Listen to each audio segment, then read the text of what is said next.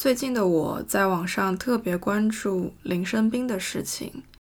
而这件事情时至今日依然在不断的发酵，还没有一个定论。所以我提议跟梁爽一起来聊一聊由这件事情联想到的一个概念和它相关的问题，那就是人设。同时，也因为梁爽正在一个从美国搬回中国的过渡期，你也会在背景音里听到他们家猫咪脖子上铃铛发出的叮铃叮铃声和爸爸妈妈开着的电视机的背景音。而因为录制的时候是我这里的工作时间，所以手机不可避免的也震动了起来。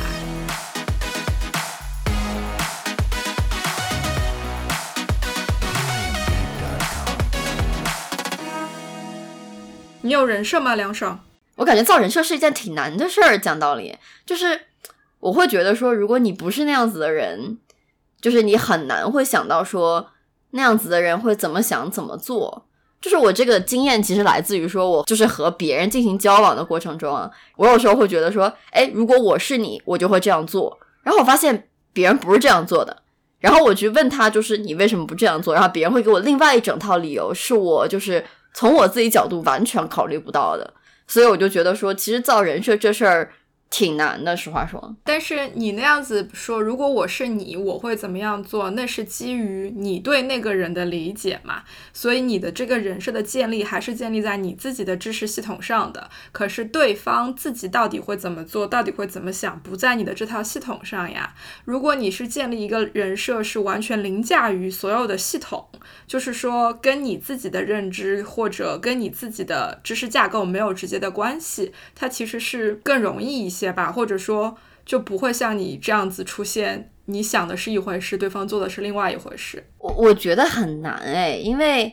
就是我长到现在，然后我其实很多价值观啊，就是很多想法，其实它还不是完全自洽的，所以我自己都会出现有些时候矛盾，或者说在同一事情选择上，今天犹豫这个，明天犹豫那个。如果你让我再去跳入另外一种思维，我觉得就会更加不自洽。我就觉得人设这个东西，它不是怎么讲，就看你怎么去选择。就比如说，人本身就是一个充满矛盾的结合体，你不可能永远从始至终都非常的 consistent。对你今天会犹豫这个，你明天会改变主意，你后天会有新的想法，把自己自之前做的事情都推翻。其实这都是人本性的一部分，所以我觉得它。不是一个问题，但是人设这个概念会出现，其实就是因为我们，我认为是在趋向于寻找一种跟自身不一样的东西，或者说甚至是趋近趋近于某一方面完美的东西，就好像我喜欢一个明星。那个明星也许是有人设的，可是你看，我会看到那个明星每一天、每一分、每一秒的一举一动吗？其实不会，我还是只会看到他希望我看到的，他让我看到的那些东西。那从明星那个角度去出发，我只需要控制好我让别人看到什么，我的人设基本上就可以从这些破碎的碎片里面建立起来了吧？但是也不是所有的明星都有经营。不，我觉得这个应该是有的，就所有明星应该都有经营人设的这个需求，只是我觉得可能经营到什么程度，对于不同的明星是不一样的。嗯，所以我其实不觉得人设这个东西是个新的东西，它其实是一个新的词汇。在没有人设这个东西以前，我们在说什么？我们是在说你在什么样子的场合，你在什么样子的身份底下扮演什么角色，或者说你在什么样子的情况下维护什么样子的形象。对，人我觉得人设崩塌这个事儿是最近才有的，你有这个感觉吗？我有的，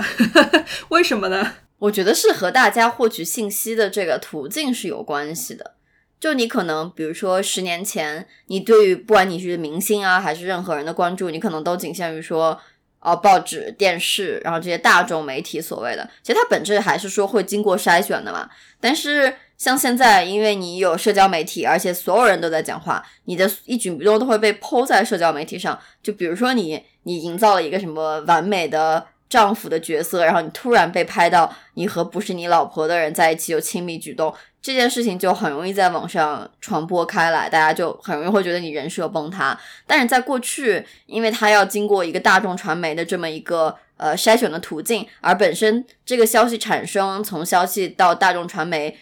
散播出来，其实它本身就已经有一个很长的时间在了，然后有这个时间差在的话，其实很多信息我觉得就会被拦截下来。但是现在因为社交媒体的缘故，其实很多信息你拦截不下来了，而且甚至它的传输变得非常的实时。就比如说你在五年前可能微博，然后还是发文字，但你现在可能真的就是一条抖音就出去了，就这个速度。完全是赶不上，就是你去，不管你去堵住大家的嘴啊，还是你把这个信息截下来，我觉得就很难。这里面有好几个时间节点，或者不是很具体的说在哪一年哪一个月几号发生了什么事情，而是说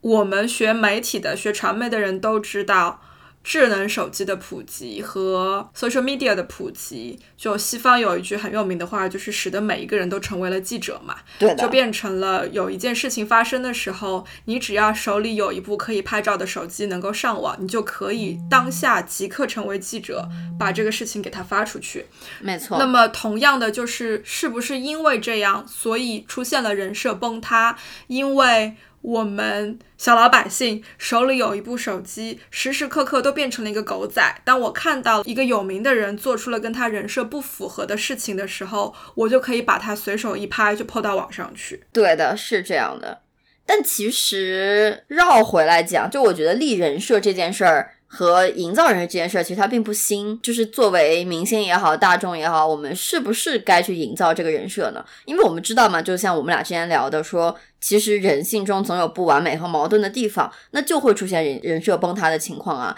其实可能我们所谓的人设崩塌的瞬间，只是我们捕捉到了他生活里的另外一面，或者说他性格里的另外一面，是他不太被大家所知道的那一面，但其实也是本身是他本身嘛。然后我是在想说。那其实是不是没有必要去刻意营造这个人设，反而去就是去承认说人性是有这个弱点的，人是会变的？这个问题问的特别的好，我觉得我没有一个统一的答案，因为我觉得这个得根据事实情况去酌情做处理。这样子说，从我自己个人角度来讲，我觉得我是有人设的。之前别的节目里面也聊到过。我在客户面前维护的那个形象，其实在我看来就是我的人设。因为工作环境下的我，其实跟现实生活当中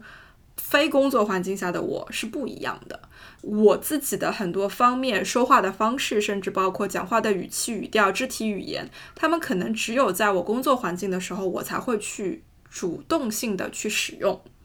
然后我能够维护这个人设，是因为我的客户跟我在线下是没有私交的，他们看不到我工作以外的其他方面，他们只看到我工作的那一个方面，所以。在他们面前的我是那样的一个样子，那么对于他们来讲，会出现我营造的人设崩塌的可能性是极低的，因为我不是名人，我不会有狗仔，我不会有其他的人盯着我的一举一动，客户也不会派人来盯着我说你是不是私人生活跟你工作生活一模一样。这些对我来说，作为一个管理咨询师也好，作为一个 business woman 也好，那些东西都不是对我这个 business woman 人设的一种。衡量的标准。可是，如果你是一个明星，你是一个有名的人，然后你是在利用你的这个人设营业，那么所有的这些衡量标准在你这个人设上面，它是一定是会 applicable 的，因为模式和目的完全不同，就变成了说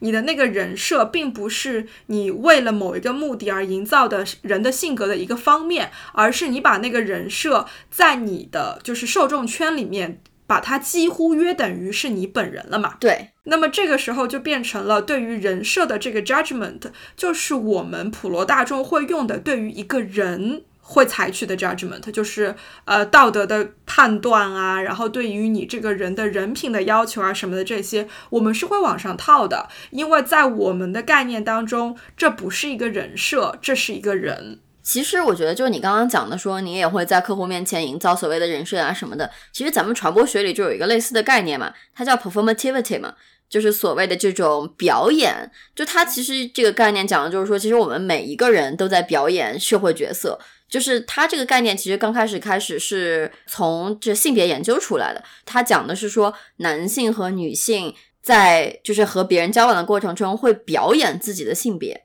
就比如说，我会表演说我如何跟男性讲话，如何跟女性讲话。作为一个女性，甚至作为一个亚洲女性，我应该怎么样？我会表演来加深我自己的这个 identity，或者想让别人觉得我有这个 identity，有女性的身份，这样子是有这个成分在的。所以我觉得，其实所谓的表演性，或者说，或者说我们换个词，其实就是所谓的营造人设嘛。其实每一个普通人都会去做的事情，就是只是说我们普通人和明星，或者说所谓的那些。活在人设，或者就或者说拿人设赚钱的人来讲，其实就是你说的，说人设只是你生活的一部分，还是说你把你的整个人都压在了一个很单面的人设上面，然后所以才会产生这种所谓的人设的崩塌这样子。而且讲到了关键的点，我认为是关键的点，就是说你有没有去拿这个人设赚钱？对，而且这里面有一个区别，就比如说。你说我的 business woman 的这个人设，我有拿它去赚钱吗？当然有啊，这是我这是我 营生的根本。但是我并不是说卖我本身自己作为 business woman 的这个身份、这个人设在运营，而是说这个人设在帮助我达成我事业上的追求。它是我的一个工具，它不是我产品本身。但是对于那些在卖人设的人来讲，这个人设就是产品本身，而不是工具。没错。于是我们会出现所谓的人设崩塌，因为你的产品经不起推敲，出现了质量伪劣、伪造的问题。对的，对的。其实很直接的，就是拿人设作为产品的，其实就偶像嘛。你也就可以理解，就是为什么就是。有一些极端型的偶像，就是比如说 S N H 是 S N H 吗？S H N 四十八好像是，一看我们两个就是不懂娱乐圈。上上上上上，一把年纪的老阿姨，你看这些女团的人，包括男团的人，他们其实真的就是在很认真的经营自己偶像的这个身份，经营自己偶像的这个人设，会细致到要求自己不可以谈恋爱，不可以结婚，就是要满足。他们的消费群体就是他们的观众对于这个人设的一切的幻想跟那种精神上的寄托，因为这个人设就是他们在卖的这个产品嘛。哎，我刚刚其实突然在想哦，就是你说我们两个在之前就聊天的时候，其实也聊到这一点了，就是关于小红书造人设这个事儿，就你觉得小红书上那些博主他们的人设是产品吗？我觉得是，我觉得也是。但是它不是单纯的产品，它既是产品又是工具。完了，这样岂不是也可以推翻我之前对自己的定义？呵呵，我的人设也是既是产品又是工具吗？不是，我不卖我的人设，我在卖的是通过我的人设卖出去的服务以以及产品。嗯，我感觉这个好好矛盾呀，这样感觉的话。但是你想，小红书上的那些人设，比如说他的最终目的是什么？他是想要拿到商商务，拿到合作，他并没有在直接贩卖。比如说跟他合作的这些品牌的产品，但是他最值钱的是流量，而这个流量是建立于说他是一个什么样的人，而大家关注他也是因为这个人是一个什么样的人。就我想到这个，我不知道这个其实有一点不太一样吧，就是之前有一个就是令人心动的 offer 里面有一个人简历造假，就瞬间很多人就是狂脱粉，然后巨遭骂。就是可能，比如说我对这个人的喜欢，其实建立在说他很优秀，他去过什么样大的律所实习，然后等到我发现说，哦，他其实不是那么优秀，然后他没有去过这个地方实习，然后瞬间就脱粉了。这个因为这个人设就立不住了嘛。对，那对于他来讲，其实他也就没有办法进行流量的积累和变现了。那其实小红书也有很多这种人，就被人扒出来什么。就其实家里什么没有钱啊，然后就是什么各种拼单啊什么的这样子的事情。对啊，小红书上面哦这种事情可多了，好吗？就很多这种手段嘛。所以我觉得，我我觉得回到就是产品跟工具这件事情上面，我觉得小红书上面的人设是产品，为什么？就是他在赚取的是流量。然后你提到了一个关键词是变现。就是说，流量就你不去把它变现，它不会有最后的价值的产生。可是我们是不是就会认为，在这个氛围里面，这里面的 currency 就是货币，它其实是流量。所以我认为人设在小红书上面也是产品，因为我拿我这个人设的产品去赚取的是流量。然后至于我想把这个流量怎么样变现，其实属于在我盈利之后，我有收入之后，我自己去做的一个自己做的一个判断跟自己的一个决定。然后类似的就是衍生，比如说到最近这个林生斌的这件事情上面，我觉得他是一样的，他也在贩卖自己。就是失去妻子、失去孩子这样一个痛苦，但是深情男人的人设，然后他赚取了流量，这个流量最后他以其他的方式变现了。因为这件事情现在还没有水落石出嘛，所以我们并不知道说他到底变现了什么，或者说把他的流量、把他赚取的这些同情变现成了什么东西，这个是一个未知的。可是我觉得并不否定，也不推翻一个事实，就是说。他其实把他的人设作为一个产品，在过去四年一直都在兜售。没错，就是我们之前私下聊天的时候讲到，你说他用这个名字去做了服装品牌，然后承诺会给公益基金会捐钱。我甚至觉得说会有很多人很很吃这一套，或者说觉得说看他打这个同情牌，觉得说我愿意，因为看到他可怜他，觉得他一家就失去了妻呃妻子和孩子，然后愿意去买这个衣服，愿意去给。基金会去做事去捐钱，但是最后发现自己被玩弄了，或者说自己被欺骗了。我觉得这这其实真的是会激起群众所谓的愤怒，就是你利用了别人的善心，利用了别人的好意，然后去立了这样一个人设，但仅仅是人设而已，而你真的没有去做那些事情。我觉得这个是大家愤怒的点。所以其实他现在被攻击成这个样子，也并没有很让人意外，对吗？我自己是觉得不意外了，就是我觉得这话讲的有点不是很好听。就是你既然要打这副牌，那你就要知道打这副牌的后果是什么。就像你决定了去做偶像，那你就知道自己没有办法谈恋爱，因为它就是你的命根。你一谈恋爱，你就是没有流量，你的粉丝就是会讨厌你、唾弃你，这就是这就是接二连三要来的事情。那我觉得他其实在打这个深情的父亲、深情的丈夫。然后一直在拿拿他的亡妻和呃逝去的子女做文章的时候，他自己应该也会想到说，当这个一旦被打破，其实他自己是要去承担这一切的后果的。那你觉得我们为什么会吃这些人设呢？就是大明星或者说。比较有名的那些偶像的那种，我觉得我大概可以理解，就是哎，非追星族少女真的是很多时候只能靠 YY。就我觉得确实他们可以满足，比如说我的一些性幻想，我的一些精神上的寄托。嗯，我的一些对于现实当中的不完美或者残缺给我造成的伤害，我可以在他们身上得到一些释怀，因为这些人跟我是有距离的嘛。嗯，然后像林生斌也一样啊，他甚至也出现了有那个女粉丝，就是默默的。就是对他会有那种感情的寄托，会喜欢上他，觉得说哇，世上居然还有这么深情的男人，真的特别好。这个也是在这次网暴里面也被挖出来了嘛。就我觉得这种情感上的寄托，我其实多多少少可以理解。我不知道你之前有没有看到，就是呃，像。另外一个很很好玩的事情就是靳东是出了名的中年妇女的偶像嘛，就有那个五六十岁老阿姨，不是老阿姨，对对对对对，对吧？就五六十岁阿姨为了靳东，对对，远走他乡就被人骗了是吧？这种其实就是满足了一种精神上的寄托嘛。怎么说？就是老阿姨那件事情，我觉得老阿姨其实蛮可爱的，这就是她崇拜崇拜这么一个男明星啊，觉得男明星很帅，虽然说就是可能有一点点说不切实际的这种。幻想吧，因为他当时被骗，是因为他以为他在跟他谈恋爱嘛。呃，我觉得从我的角度来讲，我觉得老年人是需要被关爱的，我觉得我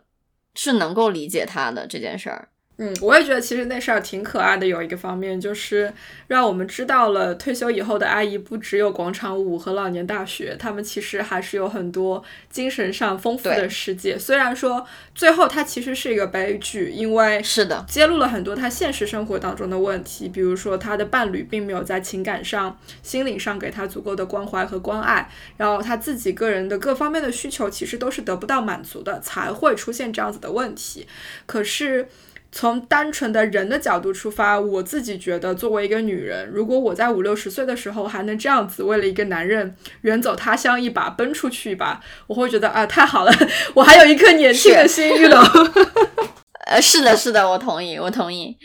讲回到说，我们到底就是在消费人设，或者说在喜欢一个人设的时候，喜欢的到底是什么？就我觉得，其实我们在嗯消费一个人设，或者说是在喜欢一个人设的时候，其实我们就是在喜欢那些很虚幻、很不存在的东西。就比如说，我记得之前好几个男明星嘛，就因为呃，因为宠妻或者说这种完美丈夫的角色被大家所喜欢，结果后来又出现什么劈腿啊、出轨啊这种乱七八糟的事儿，然后被大家唾弃，然后扔到一边。我觉得其实就是可能大家生活里会觉得，我没有见过这么完美的丈夫，我没有见过这么完美的，呃，我没有见过这么完美的父亲，所以说创造出来或者说看到了这么一个完美的人设。我就会很希望他出现在我的生活中，所以我会难免会寄托妻子也我对于丈夫也好，或者说父亲也好的这种想法，寄托在了那个人设的身上。那所以其实不管是相当于说，不管是公司行为去营造了一个偶像，塑造了一个偶像，还是说个人行为把自己塑造成某一个人设，放到网络上去贩卖，我们基本上心里都是知道。背后一定会有裂痕，然后这个人设终有一天是会崩塌的，对吗？对，那也就变成了，不管是买方还是卖方，都是非常活在当下的，就是我现在能捞多少就捞多少了呗。所以说，当你造人设这件事儿开始，你就知道它是，我真的是觉得一定会崩塌的某一天。所以这就为什么出现了更神奇的造人人设的生意，就比如说我在 ins 上其实关注了一个假人嘛。然后他其实就是一个娱乐公司创造出来的一个人设，但他就告诉你了，说这个人是不存在的，就他是假人，但是他会每天去 L A 的各个地方，什么拍照啊、海边啊、party 啊，各种各样的事情，就做着所有网红每天都在做的事情，但他就是个假人。娱乐公司也告诉你他就是个假人，但他有非常多的粉丝，大家也非常吃这一套，然后甚至。就是我们生活里也出现了大量这种为这种纸片人买单的这种情况嘛，就不管你是这种所谓的女性向的游戏也好，还是什么样的，为了这个人设付出了大量的金钱。现在就是，我就我觉得很多就是人设的消费者已经根本不在乎说这个人设是真是假了，就是你告诉我是假的没有关系。但是我依然会喜欢他，我依然会为这个人设买单，就可见大家是对这个需求是有多么的强烈。你发给我那个纸片人的事情的时候，其实我联想到的，我不知道你小时候有没有玩过，就我小时候是有那种纸娃娃。他们其实是硬纸板做的，然后等于是厂商设计了一个，比如说女孩子的形象，有点像那种动漫里面出来的人物，然后不是可爱型的，就是长手长脚、个子高、金发碧眼，或者说是你可以选择你喜欢什么样子的颜色的头发，或者说你希望它长成什么样，你就选一个自己喜欢的，但那都是提前印好的嘛。然后他们有所有的配饰啊，有所有的衣服啊，你还你就可以买，买了之后就给他们穿，然后其实那个穿。也也并没有多复杂，它其实就是那个硬纸板折，有两个地方是扣子一样的，折折上去之后扣到那个纸娃娃的身上去。我当时不太能够理解这个东西，但是我记得就是那时候小小学的时候，就有班里的女孩子是会放学了之后或者周末的时候约了今天去你家，然后我把我的纸娃娃带来，我们一起玩你的纸娃娃加上我的纸娃娃，然后有可能我的纸娃娃的那个衣服可以给你的纸娃娃穿。我当时联想到的是这个，你知道吗？我在想就是。呃，人设圈就是买的这些这些人设，这些画出来的东西，跟我们小时候玩的这个纸娃娃区别有多大？它其实也是一种精神的寄托吧。就是说我作为一个小孩子，对于我周遭的环境，对于我的生活的掌控性其实是非常非常低的。那么我通过玩纸娃娃去决定另外一个所谓的人（带引号的人）怎么穿衣打扮，可以做什么，然后这是一种。能够展现自己 in control 控制欲的一种方式，然后同时也是一种精神的寄托，就好像是。呃，我不能做这件事情，我不能穿这条裙子，我不会有这样子的头发的颜色，但是这些可以在你的身上帮我去完成。那人设圈里面，我会去提出方案，提出描绘，请画手来帮我画出来，然后通过他们的画笔完成很多我意淫里的东西，或者是我想象里的东西。那其实它只是一个载体的变化而已啊。就是从这样角度去看的话，我不觉得。十几二十年前的纸娃娃跟现在的人设圈本质上有多大的区别。是的，如果这样想的话，其实确实没没多大区别。我甚至在想啊，这样子，就现在我不知道你知不知道，就所谓现在有古风圈，还有这种萝莉圈，他们很爱穿这种服饰，就比如说茶话会的服饰啊，尤其是日本的那些，就是动漫里的很盛装打扮的那种，然后他们会出街，然后会参加很多活动，甚至会。就是举办一种所谓，就是感觉很像，真的像日本动漫里面那样子的茶话会，然后大家会互相就是都穿那样子的服饰，然后拍照啊什么样？我觉得其实可能也是同一种东西，就只是说，就像你说的，就是给纸娃娃换装，然后到说我自己也可以换装，然后就是从我想象自己进入那个异次元，到说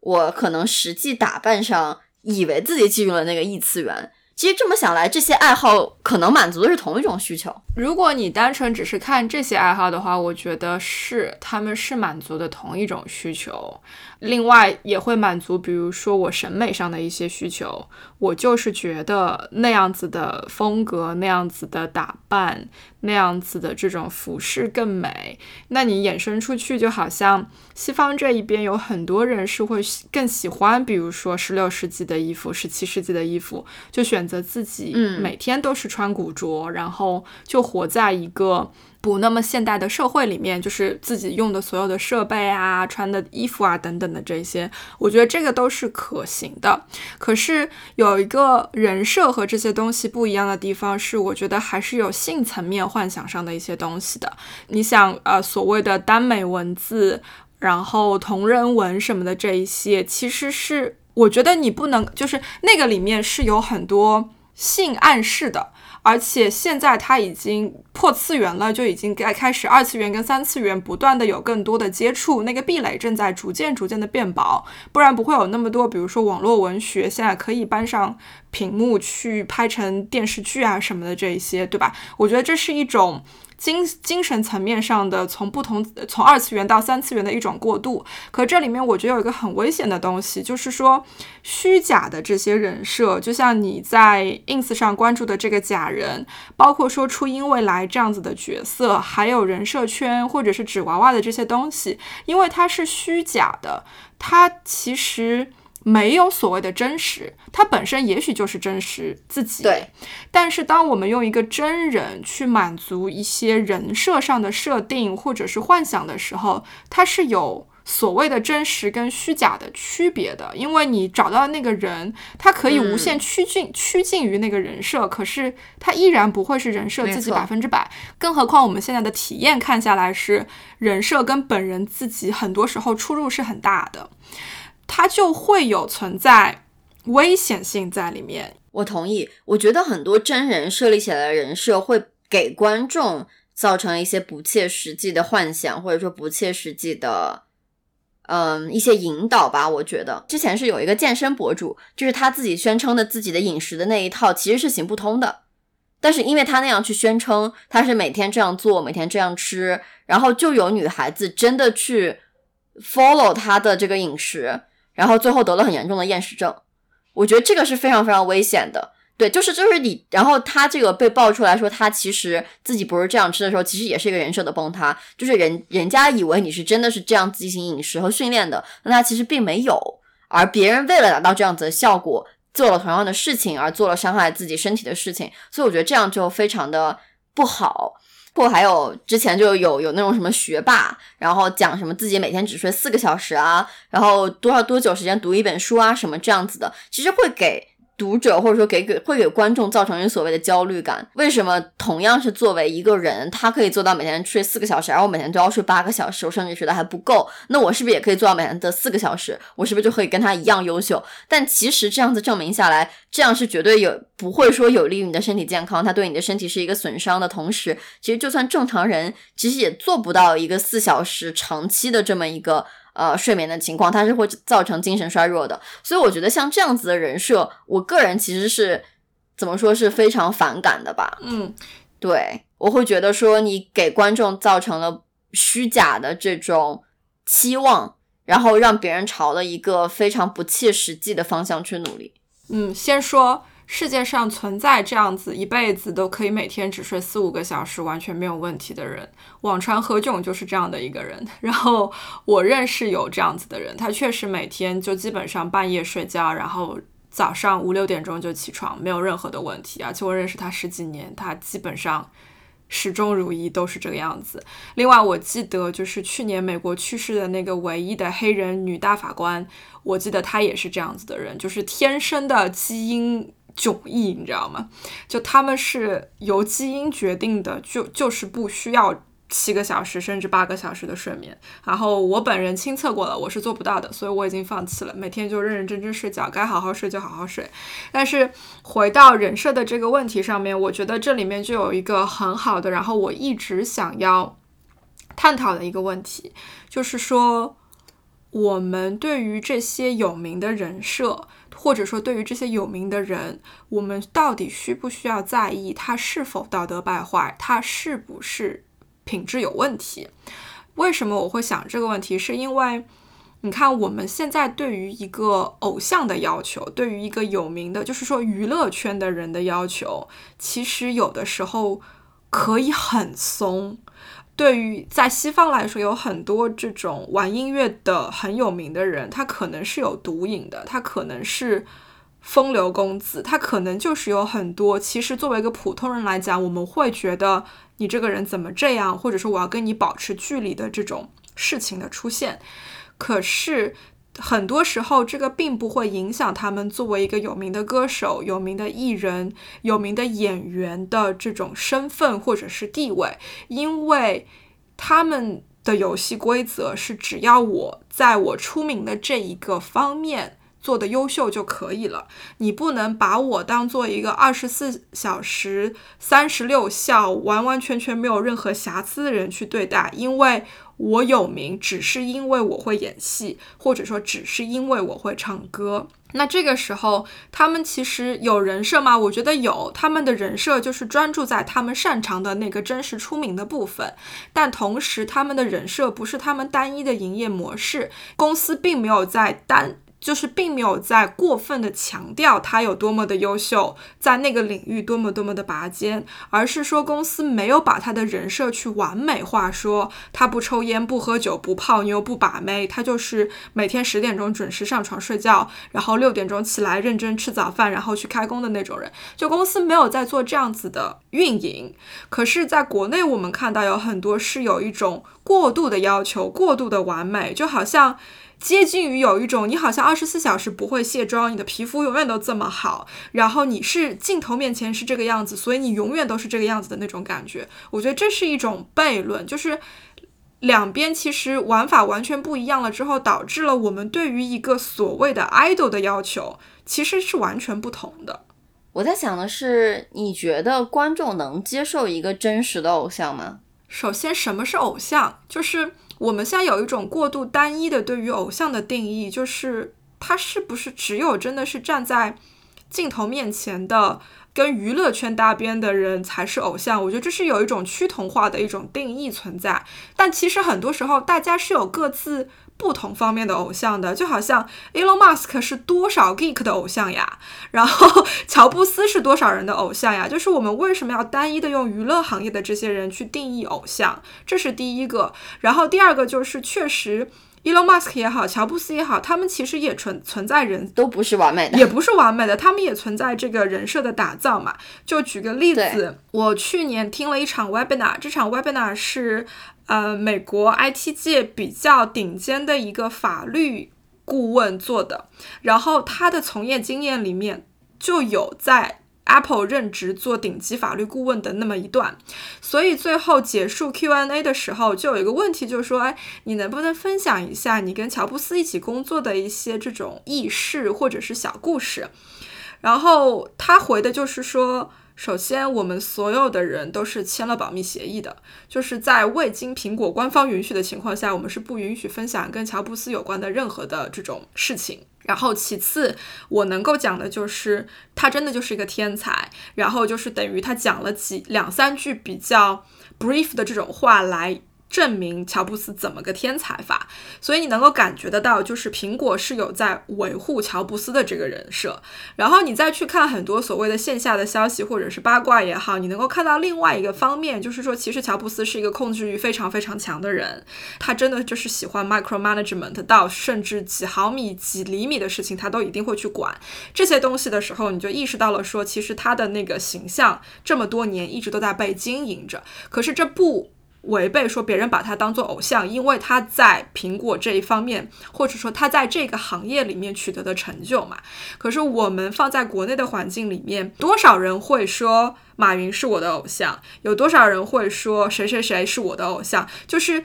那个名字有多少时候他是会跳出娱乐圈的？我觉得好像并不多。是，甚至我觉得说，其实，在娱乐圈，大家也不一定一定要。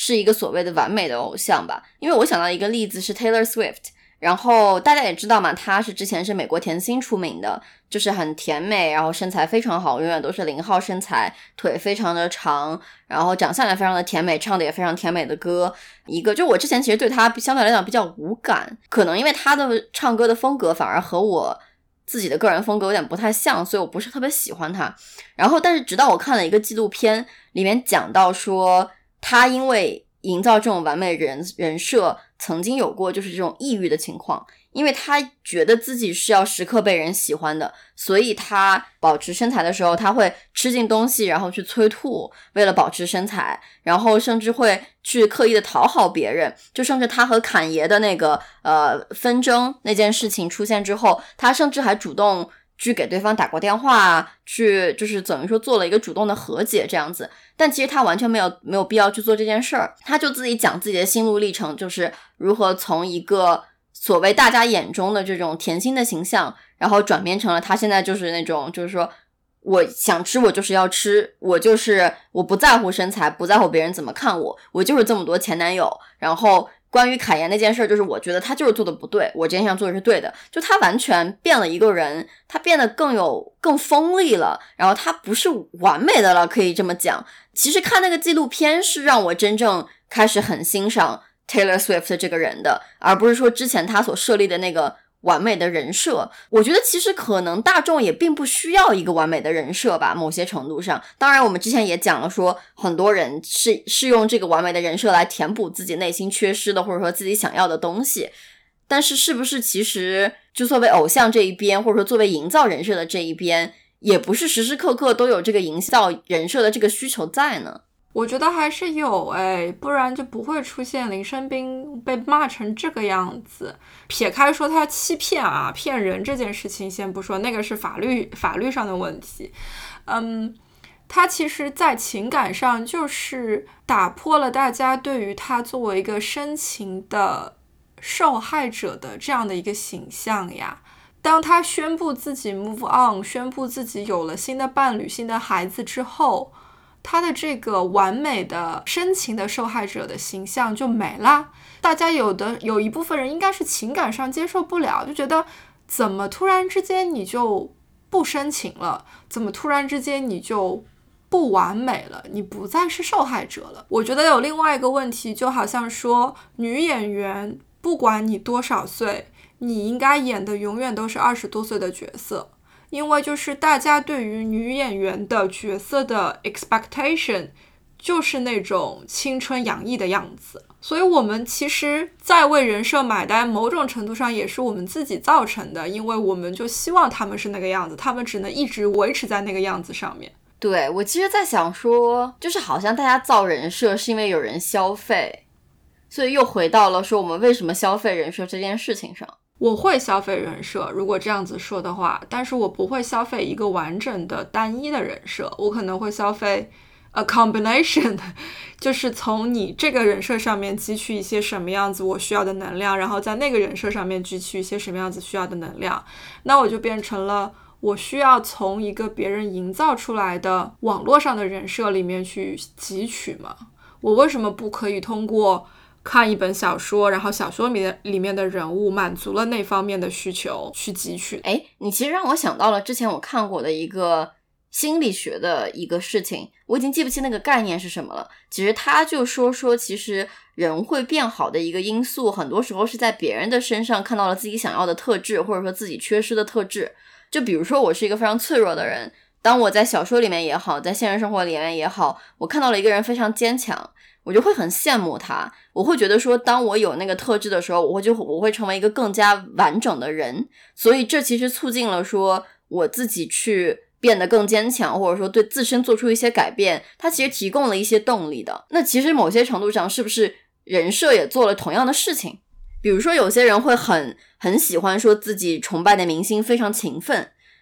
他会觉得说勤奋是一个，哎呀，我非常欣赏他的点，所以其实也促进了很多粉丝。去在生活里面勤奋的做很多事情，我同意这个，我同意。而且其实这是人设好的一种用法，就是回到你之前举的学霸的那个例子来说，如果换一种玩法玩这个学霸的人设，不是说我每天只睡四个小时，不是说我什么东西只只练三四个小时我就精通了，而是说我每天确实只睡四五个小时，但是我是在非常勤奋的练这个练那个，就是说我在钻。钻研我正在学习的这些东西，那么我传递出来的这种信息就会完全不同，因为我在传递出来的是我作为一个有名的人，我依然在这么的勤奋，依然在这么的努力。其实你也可以跟我一样，但这说出来有点好像不对，又好像会会被人喷的那一种，就是你赚那么多，你这么努力，你这么辛苦是应该的。所以我在想的是，你想勤奋是一个好的人设的特质吧？但其实，就是，嗯，怎么说呢？就是林生斌这件事情，他其实也是一个好的人设的特质，只是他没有做到嘛。那我觉得有一个问题，就是林生斌的这个事情，他是一个好的人设特质，可是他 move on 了，就意味着他不深情了吗？我觉得不是呀。这里面我觉得有一有一个悖论，我觉得你会被骂。我会被骂，我肯定会被骂，无所谓，骂就骂了。不是，就是你去理性的去分析，我们自己来面对现实一点点。有多少人在多少时候是同时喜欢过两个人，或者说有多少人是在心里知道这个人我不可能得到了，我只能把他藏在心里，然后 move on 去找了下一个人。嗯，这是一种常态。我们为什么要把它？这么这么的放大，变成说我们不是这个样子，在否定一种常态。我觉得这个是里面比较病态的一个方面。但是你又回归到人设这件事情上来讲，他如果不病态，他就不是人设了。其实就是因为我知道他是常态，这个世界上确实没有那么多人像我想的，永远专心的独爱一个人，永远只念一个人。所以林生斌应该是满足我。这方面的幻想，这方面的那个 expectation 的那个角色。只是可惜了，现在他向我证明了，他跟人生当中的其他大部分人都一样，所以他人设崩了，所以我受不了。但是勤奋这个点，我不觉得他是一个会怎么说呢？就是我 overall 是一个勤奋的人，我今天偷懒了，是不是意味着我明天就不会勤奋了？其实也不是呀。聊到这里，我觉得人设就是我们会出现对于人设的不可理解的崩塌，其实是因为。我们接受不了一个人，任何一个人，他都不会永远的 consistent 这个本质出现在人设身上。也许真的最好的解决方式就是所有的人设都是虚拟的，都是初音未来那个样子的，他永远都不会变。对，他唱歌永远都不会走音，不会崩嘛？假人，对啊，他身材永远都不会变形。但其实我觉得，如果说一个社会存在大量的这种。虚拟的人设而被很多人追捧，其实是件很可怕的事情。我觉得，就是一个不能接受别人不完美的人，其实他也很难接受现实中的不完美，或者说针对自己的不完美。真的吗？我觉得会难，因为我觉得其实就像你说的林生斌这个事情，就可能他真的不是一个那么深情的人。我觉得他不该拿这个，就如果他不是这样一个人，他不该拿这个去博利，或者说大做文章。我觉得这个确实是度上面做的有过分，但是我觉得。从一个人去理解另外一个人的角度来讲，我觉得四年的时间，然后去 move on，其实我觉得是一个可以接受的事情。对我来讲，我不会觉得这个事情不可接受。啊，轮到你要被喷了。对对对，我觉得我们两个都得被喷。而且我觉得一开始这件事情出来的时候，我甚至是觉得说他能够四年走出来是很快的。当然，这个我这样子觉得的前提是，他是真的心灵受到了创伤，而且真的是一个非常深情的人。就是你以将心比心，以普通人的心态去看待，我觉得四年能够 move on 很厉害。但是当这件事情开始发酵的时候，你开始意识到它背后进行的所有的这些商业的操作、盈利的模式等等的时候，你就会意识到了说。完全没有表面上的那么的单纯，那么的简单，那那是另外一回事。只是现在发酵到了，就是说我们对于有一些细节的过度解读，这样子的一种程度，让我觉得有点过了，就是没有那个意义。因为所有的事情本身就是不完美的，你去这样子去纠结，你这样子去过分的解读，甚至是扭曲的这种 interpretation，是不会有任何的帮助的。加上我自己最近在读那个哲学书。哦，我真的是把自己坑死，你知道吗？在那个逻辑的怪圈里面根本就出不来。然后其中看到的一个点就是说，没有所谓的真实，是的，因为每一个人看同一个事件都会带着自己的 perspective，没错。所以你的真实跟我的真实，即使在同一件事情上，它都是不一样的。对，所以只有当我们把越来越多的各种 perspective。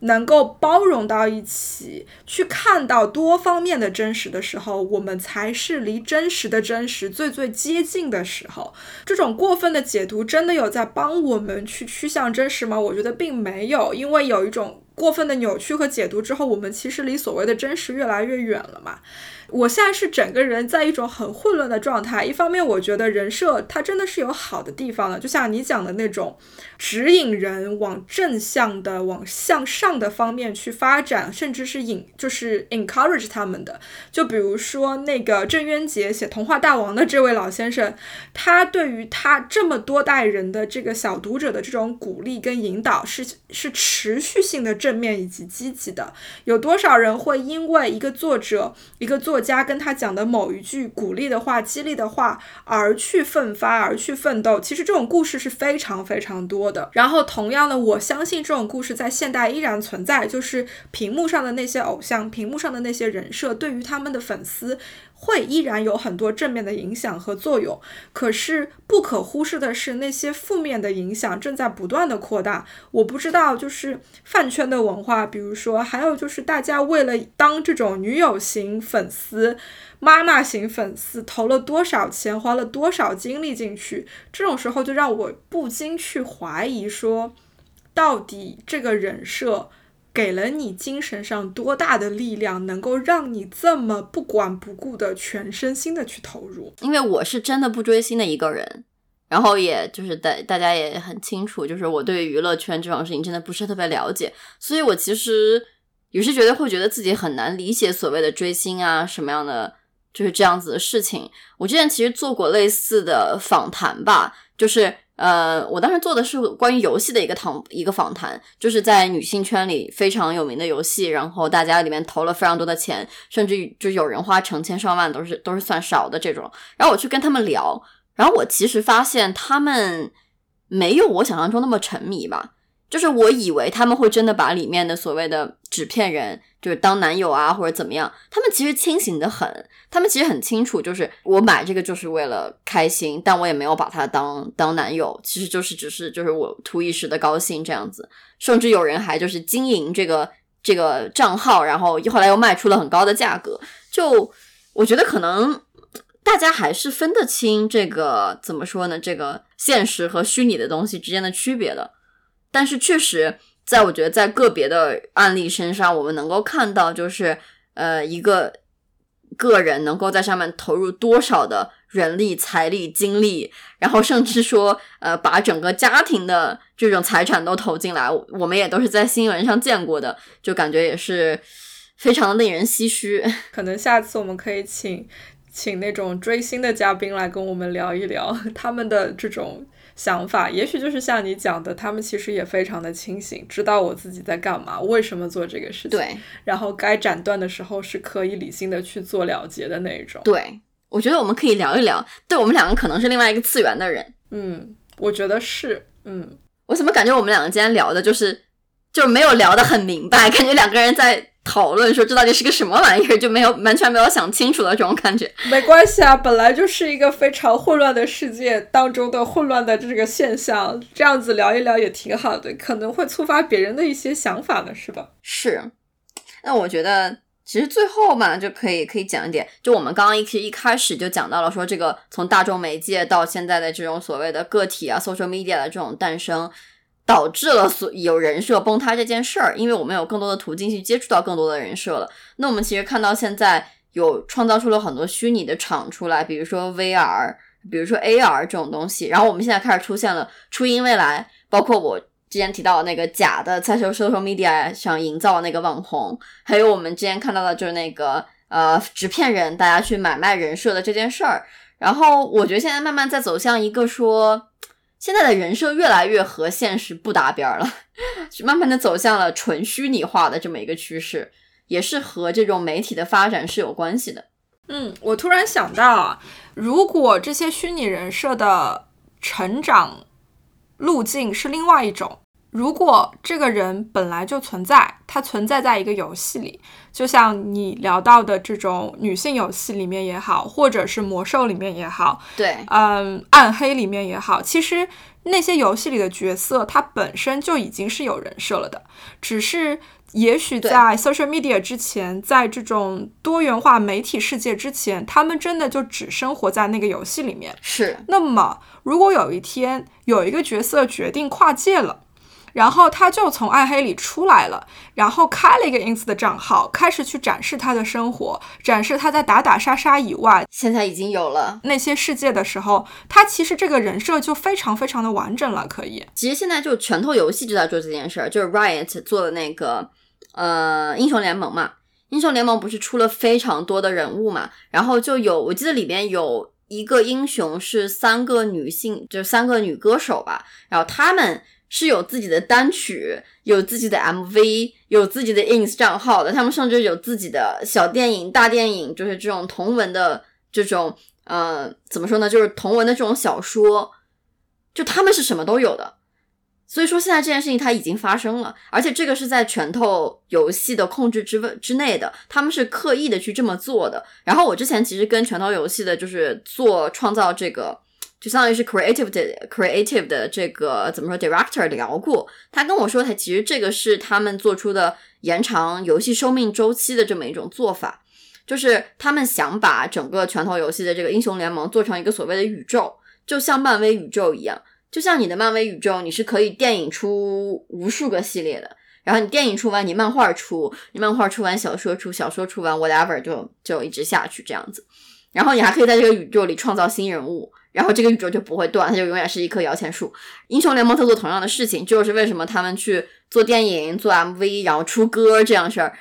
就我觉得这个从娱乐的角度来讲，它是非常聪明的，因为像英雄联盟这样子的对战游戏，它是有生命周期的。就是你会看到说，其实之前最火的是魔兽，现在是英雄联盟，然后再往后还肯定还会有新的对战游戏出现，然后会把流量吸引过去。但是他会利用说曾经玩我这这波游戏的粉丝对于就是曾经游戏里的人设有这种